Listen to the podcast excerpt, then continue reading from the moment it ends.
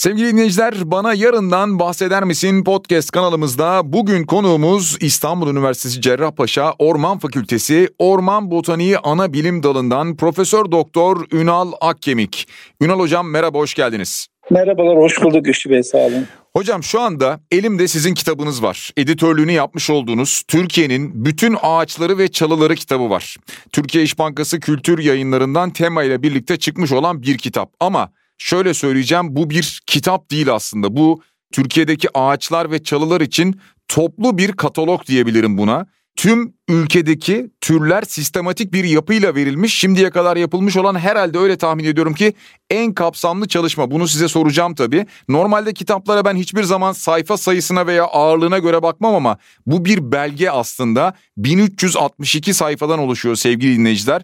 Şimdi hocam öncelikle bu kitabın hazırlanış aşamasını bize bir anlatabilir misiniz? Neler var bu kitapta? Evet. Bu kitap e, aslında şu an 3 e, kilo 0.8 gram oldukça ağır bir kitap ama bu ağırlık Türkiye'nin e, bitki çeşitliliğinin zenginliğinden geliyor. Bu zenginliği çok kısa bir zamanda hazırlamak, e, derlemek, toparlamak, fotoğraflamak hakikaten çok zor bir iş. Ve bu e, uzun yıllara dayalı bir çalışma. Aslında kitabın hazırlanma sürecinden önce özellikle diğer projelerde veya işte bu amaçla bu kitap hazırlarken e, yaptığımız arazi çalışmalarında Türkiye'nin farklı üniversitelerindeki farklı hocalar görev aldı ve her hoca kendi bölgesindeki ağırlık olarak kendi bölgesindeki ağaçlara, çalılara ulaşarak fotoğraflarını çekti, bilgilerini hazırladı ve derleyip toparlayıp bu aşamaya getirdik. Böyle olunca bu kitabın hazırlanmasında aslında yani her akademisyenin aslında mesela benim 1992 yılında başlayan akademik hayatımdan itibaren bunun hazırlıkları devam etti. Ama kitaba dönüşmesi hı hı. çok tabii son üç birkaç yıllık bir olay.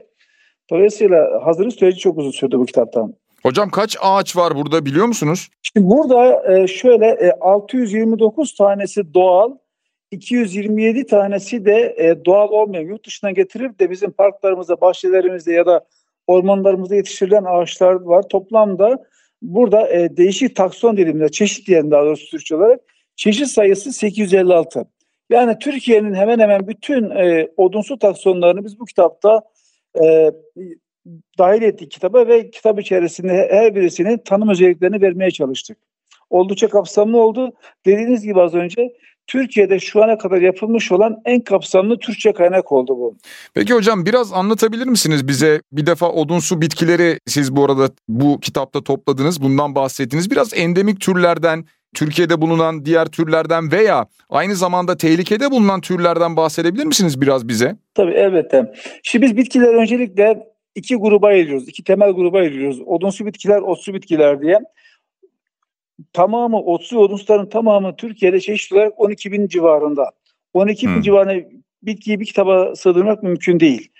Odunsu bitkiler bile tek başına ki bunların sayısı işte yaklaşık 629 civarındaydı doğal olanlar ve dışarıdan gelen yabancı türlere beraber ancak 1362 sayfalık bir kitaba sığdı bu.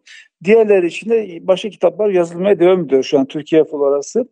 Türkiye florası e, gerçekten çok zengin ve bu zenginlik içerisinde bazı bitkiler sadece bize özgü. Yani dünyanın başka hiçbir yerinde doğal olarak bulunmuyor ama Türkiye'nin e, topraklarında doğal olarak bulunuyor. İşte biz bu bitkilere endemik bitkiler diyoruz. Hı hı.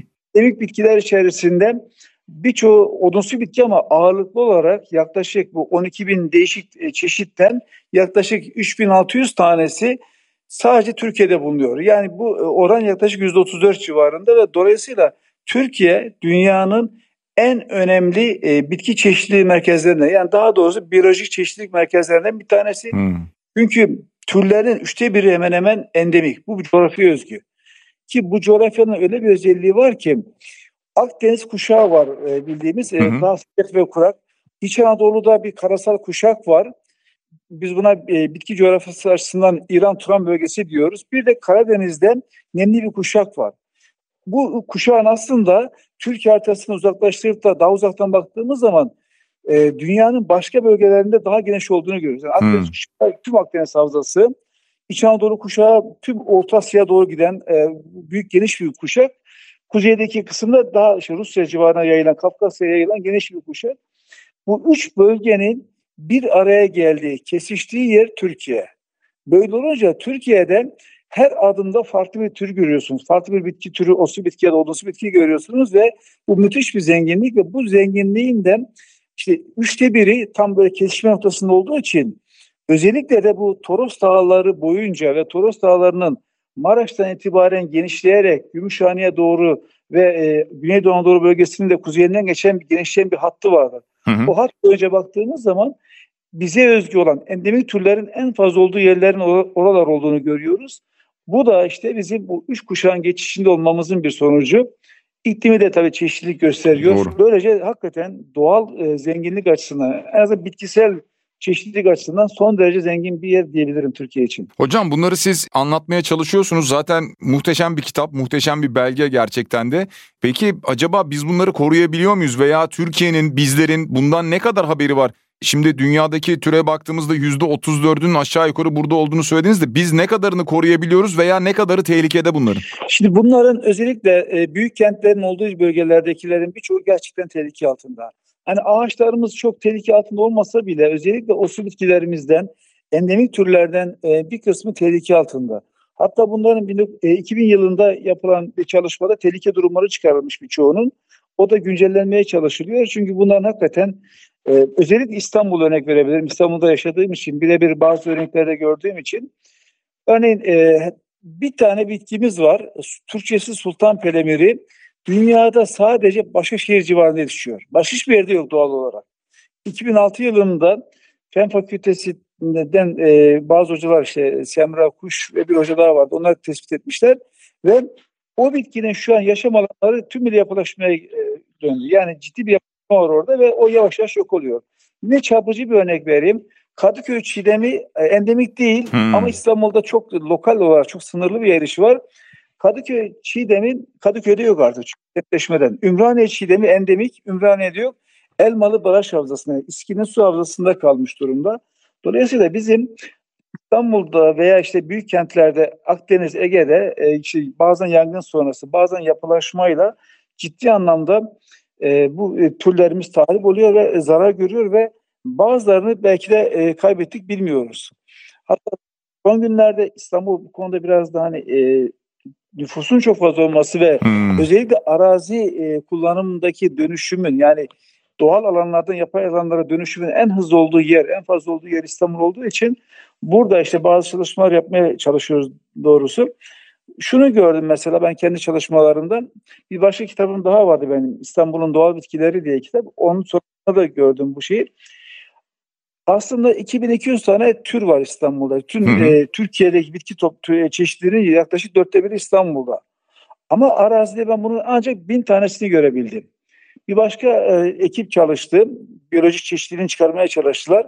O ekip de yine bin civarında, 950 e, bin arasında bitki çeşitli arazide gördüler.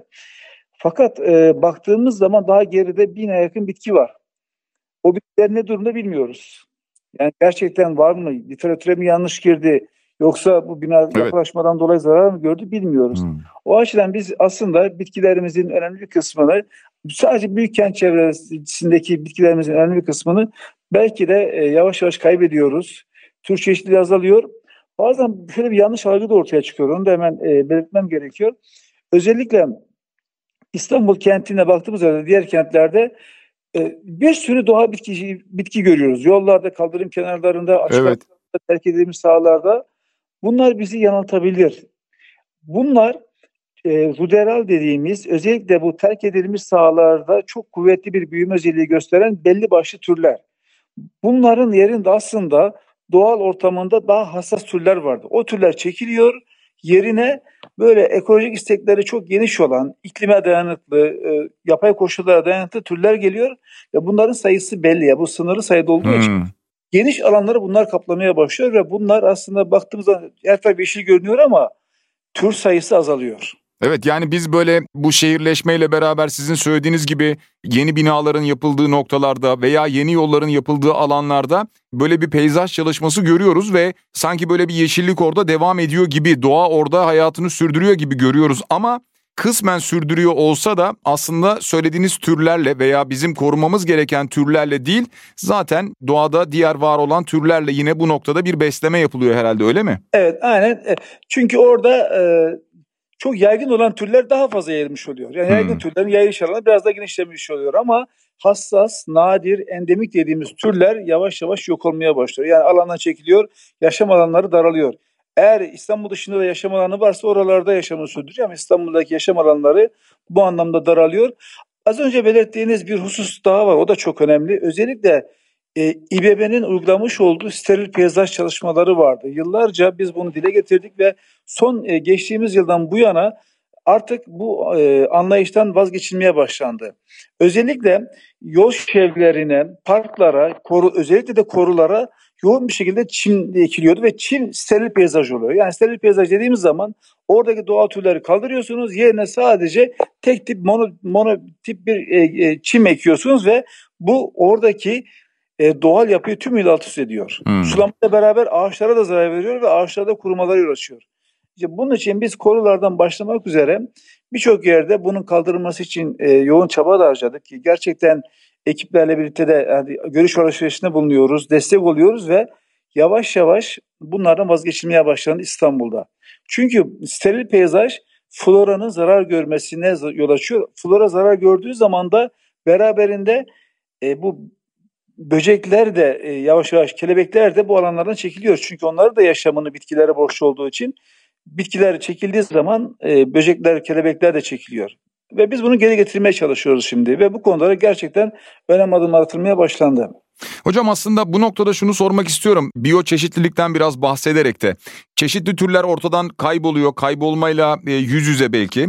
Peki bu ağaç çeşitliliği veya çalı çeşitliliği bilmiyorum. Bunların zenginliğinin önemi nedir? Yani mesela bazı türler ortadan kaybolsa ama yerine diğer türler gelse, yani o dönemde diğer bölgelerde var olan türlerle oralar beslense, bunun ne gibi bir zararı olur hayatımızla ilgili? Evet. Şimdi bu e, aslında biraz tartışmalı bir konu. Dünyada bir iklim değişikliği diye bir gerçek var ve doğal iklim değişikliği süreçlerinde zaten bir alandaki bitkiler zaman zaman değişiyor. Örneğin e, bu anlamda Türkiye'de Akdeniz bitkilerinin havalar e, iyice ısındığı zaman yani küresel ısınmanın arttığı dönemlerde sığınak olarak kullandığı kullandığı bölgeler Kelkit Havzası mesela. Bunların bir tanesi Kelkit Havzası ve Türkiye'nin kuzey tarafı. Havalar soğuduğu zaman kuzeyden güneye doğru bitki göçleriyle beraber Akdeniz'e doğru iniyor ve Amanos Dağları, Hatay ve Maraş civarındaki Amanos Dağları kuzeyli bitkilerin sığınak alanı. Örneğin kayınlar, şimşirlerin sığına sığınak alanı. Bu bitkiler değişebiliyor. Ama şimdi yapay süreçlerde bu değişim olduğu zaman, hızlı değişim olduğu zaman her bir değişim Orada e, özellikle diyelim İstanbul'da çok değişik bitkiler dikildi ve bu bitkiler getirilirken getirilmesi esnasında karantina yönetmeliğine tam uyulmadığı zaman e, ya da işte iklime tam bu bitkiler uymadığı zaman toplu ölümler, böcek zararları, hastalıklar ortaya çıkmaya başlıyor. Örneğin son yıllarda İstanbul'da veya başka kentlerde de aynı sorun var. Çok yoğun ağaç hastalıkları var. Çünkü bu ağaçların önemli bir kısmı doğal türler değil. Dışarıdan getirilmiş yabancı türler ve yabancı türleri getirdiğiniz zaman o yabancı türlerle beraber hastalıklar da geliyor. Hastalıklar geldiği zaman da ne yazık ki e, yoğun bir şekilde e, böcek mantar zararıyla kurumalar meydana geliyor. İşte çınar hastalığı bunlardan bir tanesi. Çınar kanseri var. Hmm. da yoğun çınar ölümleri var. Örneğin biz başka bir projede çalışıyoruz. Ee, İzmir Kozak Yaylası'nda fıstık çamları. Fıstık çamlarına zarar veren bir böcek var İklim değişikliğiyle zayıf düşüyor ağaçlar ve böcekler daha da artırıyor bu zararı. Bu böcek ne zaman gelmiş? Bu böcek büyük olasılıkla e, fıstık çamları, e, fıstık ithal edilirken onunla beraber gelmiş. Kozalak ithal edilir, kozalak böceği zaten. Dışarıdan gelen bir böcek yani eğer kontrollü ülke sınırlarının içerisinde kontrollü bir şekilde alınmazsa geldiğinde birdenbire yayılmaya başlıyor ki İzmir mesela bu böcek için çok elverişli bir ortam oluşturmuş kendi ana vatanı olan Amerika'da bir ya da iki generasyon verirken yılda İzmir'de iki üç generasyon veriyor. Hmm. Bu ne demektir? Bir böcek bir generasyona yüz böcek e, üretiyor. Böyle olduğu zaman da anormal derecede sayıyı artırıyor. Bu da iklim değişikliği etkisiyle zarar gören, daha doğrusu zayıflayan ağaca daha fazla etki yapıyor. Ve ürün kaybı ağaçların yavaş yavaş ölmesi demek. Bu ki ölümler yavaş yavaş başladı orada da. Yani e, yabancı bir e, nesne, ya bir böcek olur, bir bitki olur, bitkiyle beraber gelen böcek olur. Bunları getirdiğimiz zaman iklime, ekosisteme uymazsa sorun yaşanır. Hmm. Peki hocam şunu da merak ediyorum bir yandan siz anlattıkça iklim değişikliğinden bahsedeceğiz. Mesela şimdi kuraklık konuşuluyor daha çok. Tabii seller de muhakkak etkisini gösteriyor bir yandan ama bizim ülkemizde biz daha çok herhalde kuraklığı konuşacağız gibi görünüyor. Şu andan alınabilecek olan bir takım tedbirler var mıdır? Ne diyorsunuz? Türkiye'de her ikisini konuşacağız. Hem seller olacak hem de kuraklık olacak. Çünkü aslında dünyada bir döngü var, su döngüsü var. Bu su döngüsü sürekli su buharlaşıyor, yukarı çıkıyor, geriniyor. Döngü devam ediyor. Döngüde değişen bir şey yok ama o döngü esnasında yağan yağmurun e, sıklığı ve süresi değişiyor. Daha uzun zamanda yağması gereken yağış çok kısa bir zamanda ve kuvvetli bir şekilde yağıyor ve yağdığı zaman da sellere yol açıyor. Eğer siz o sellerin olduğu yerde orman örtüsünü tahrip ederseniz o zaman işte Kastamonu, Bozkurt'ta olduğu gibi e, ol, e, vadiyi boşalttığınız zaman şiddeti de artar ve yavaş yavaş ağaçların üzerine düşerek e, düştüğü zaman e, damlalar halinde toprağa inmesi gereken yağmur suları çok daha hızlı bir şekilde toprağa direkt çarpıyor ve böylece hem sele dönüşüyor hem toprak kaymasına ve toprağın aşınmasına yol açıyor. O yüzden bizim en azından ormanlarımızı mutlaka bu anlamda korumamız gerekiyor. Bugün bir ağaç diktiğimiz zaman bu fidan dikim çalışmaları tabii ki önemli, hı hı. çok değerli. Ancak ondan önce bizim e, mevcudu korumamız lazım. Bugün diktiğimiz bir fidanın bize e, getirisi 40-50 sene sonra olacak. Ama biz bugün mevcudu korumazsak o zaman e, 50 sene beklemek zorunda kalacağız. Öncelik mevcudu korumak doğal ormanları, ondan sonra bu fidanları onu artırmak. Dolayısıyla şu an e, belki toplum bunun farkında değil ama çok yoğun bir şekilde ormanlarda üretim var, ağaç kesimleri var. Ormanlarımız çok yoğun bir şekilde seyrekleşiyor. Onların üretimi yapılması gerekiyor ki yapılıyor zaten. Bununla beraber canlı ağaçların üretimi tekrar başlanmış. Çünkü Kılıçdaroğlu'da zaten yeterince olağanüstü bir üret, şey, ürün elde e, edilecek zaten bu sene. Ama e, şu an e, bakanlığın hedefi e, 35 milyon metreküpe kadar çıkmak. E, şu an o rakam ulaşmış değiller ama hı hı. bu çok büyük bir rakam. Bu tüm o bizim e, sanayinin ihtiyacı bu. Ama burada da bir şey var. Bunu söylemem lazım. Sanayi ihtiyacı belki 35 milyon metreküp ama bu e, ihracat dahil sanayi ihtiyacı.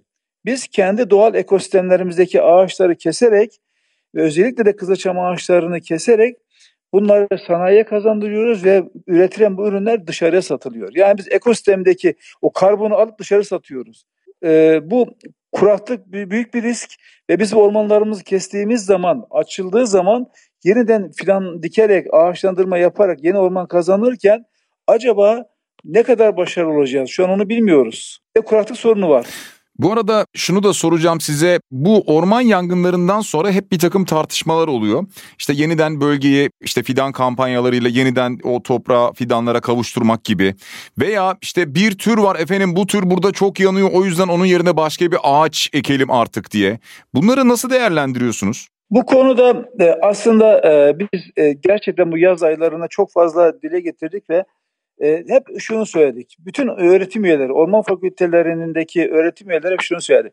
Birinci öncelik, birinci öncelik yanan sahalarda, yanan ağaçların hemen çıkarılması. Bu çıkarıldıktan sonra oraya fidan dikmeden mevcut tohumların çimlenmesinin beklenmesi. Bu bir yıl. Birinci yılın sonunda zaten e, bir de bu çıkarırken belli oluyor zaten. Orman mühendisleri araziye gittiği zaman orada e, kozalaklı ağaçların yoğun olduğu yerlerde hiçbir şey yapmasına gerek yok. Sadece ağaçlar çıkarılıyor, dallar seriliyor ve alandan çıkılıyor. Orada hiçbir şeye gerek yok. Ama bazen de çok genç böyle henüz daha yeterince kozalak oluşturmamış alanlar var. Henüz daha kozalak ve tohum oluşturmamış alanlarda ise zaten maki kendiliğinden geliyor. Aralara ya fidanı ya da işte orada tohum ekilerek, civardaki tohumlar ekilerek orada tekrar e, ertesi yıl beklenir ve bu şekilde tohumdan önce e, o ekosistemin kendi e, tohumları olan en güçlü tohumlardır onlar. Onların çimlenmesi beklenir.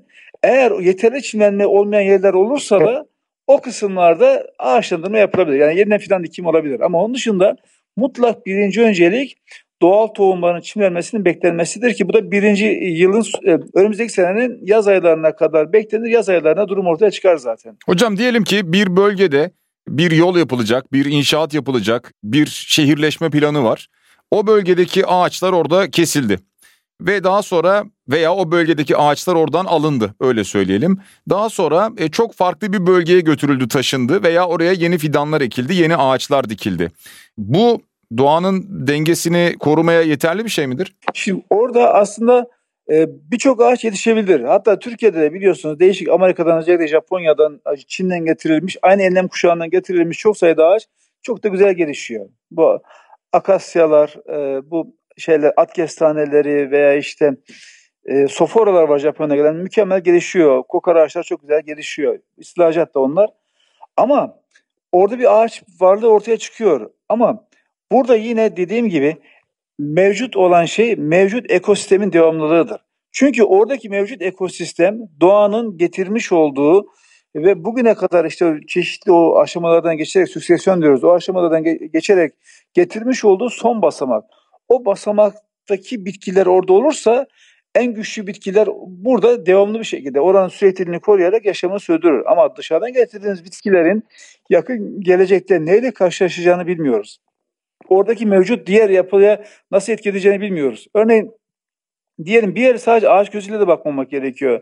Bir yerde ağaçlar var, çallar var, olsu bitkiler ve o bitkilere bağlı fauna var. Orada bir canlı çeşitliliği var. Biz oradaki ağaçları kaldırıp bambaşka ağaçları oraya dikersek ondan sonra çalılar nasıl etkileyecek?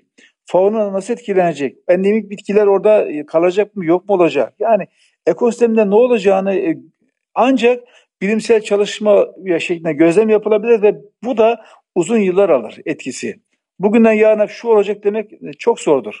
Belki de faydası olacak bilemiyoruz ama büyük oranda hep risk vardır. Yani dışarıdan getirilen bitkilerin orada mutlaka yaşaması için bir risk vardır. Çünkü oranın ekosisteminin e, yetiştirdiği şeyler değildir, türler değildir. Ama öyle türler kanaatkar dediğimiz onlar rahatlıkla gelişir ama diğer bitkiler nasıl etkiler onu bilmiyoruz. Ünal Hocam son olarak şunu soracağım. Bu Türkiye'nin bütün ağaçları ve çalıları kitabı işte önümde şu an yine Türkiye İş Bankası Kültür Yayınları'ndan çıkan tema ile birlikte çıkarmış olduğunuz bu kitap. Bu belge diyelim veya döküman diyelim buna. Gerçekten çok değerli. Bunu ne kadar bir süre içerisinde hazırladınız?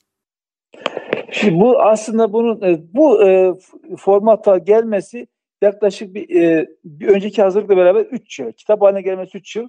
Bir de bunun e, tasarımını da e, bir ben yaptığım için ben InDesign kullanarak çünkü burada fotoğrafları kullanırken fotoğrafların hangi kısmı öne çıkarılması, hangi kısmının daha böyle be, e, belirgin hale getirilmesi veya işte gizlenmesi.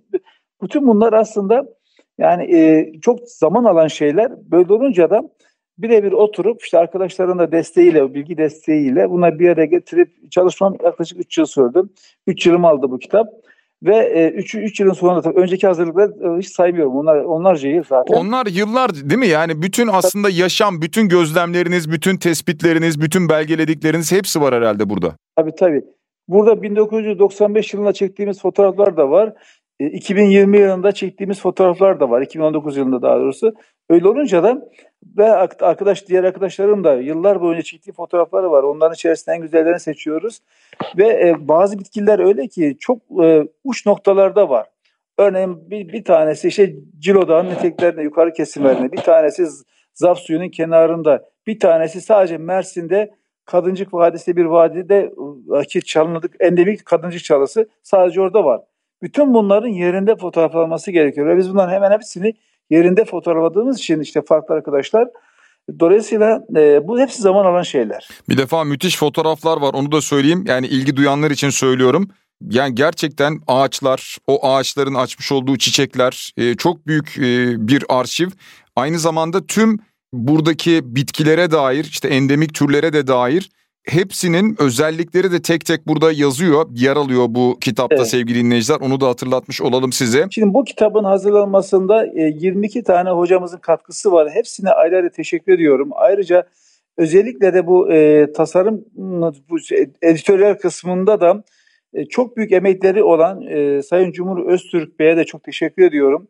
Ve bir şey daha belirtmek istiyorum. Biz bu kitabı hazırlarken topluma çok uygun bir şekilde ulaşsın e, ve e, herkes e, ulaşsın ve alabilsin diye hiçbir hoca buradan tek bir şey e, dahi, tek bir kuruş dahi bir telif hakkı almadık ve bundan dolayı da bütün arkadaşlarıma e, bu kitaba emek veren tüm arkadaşlarıma teşekkür ediyorum ve e, bu kitap oldukça uygun bir e, fiyata da iş kültürde e, hı hı, hı. hazırlanmış oldu.